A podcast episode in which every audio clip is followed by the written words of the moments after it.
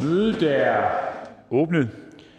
Jeg tror lige, jeg vil benytte lejlighed til at sige lidt om den proces, som jeg kan se for mig. Det er sådan, at Udenrigspolitisk Nævn stadigvæk er i gang.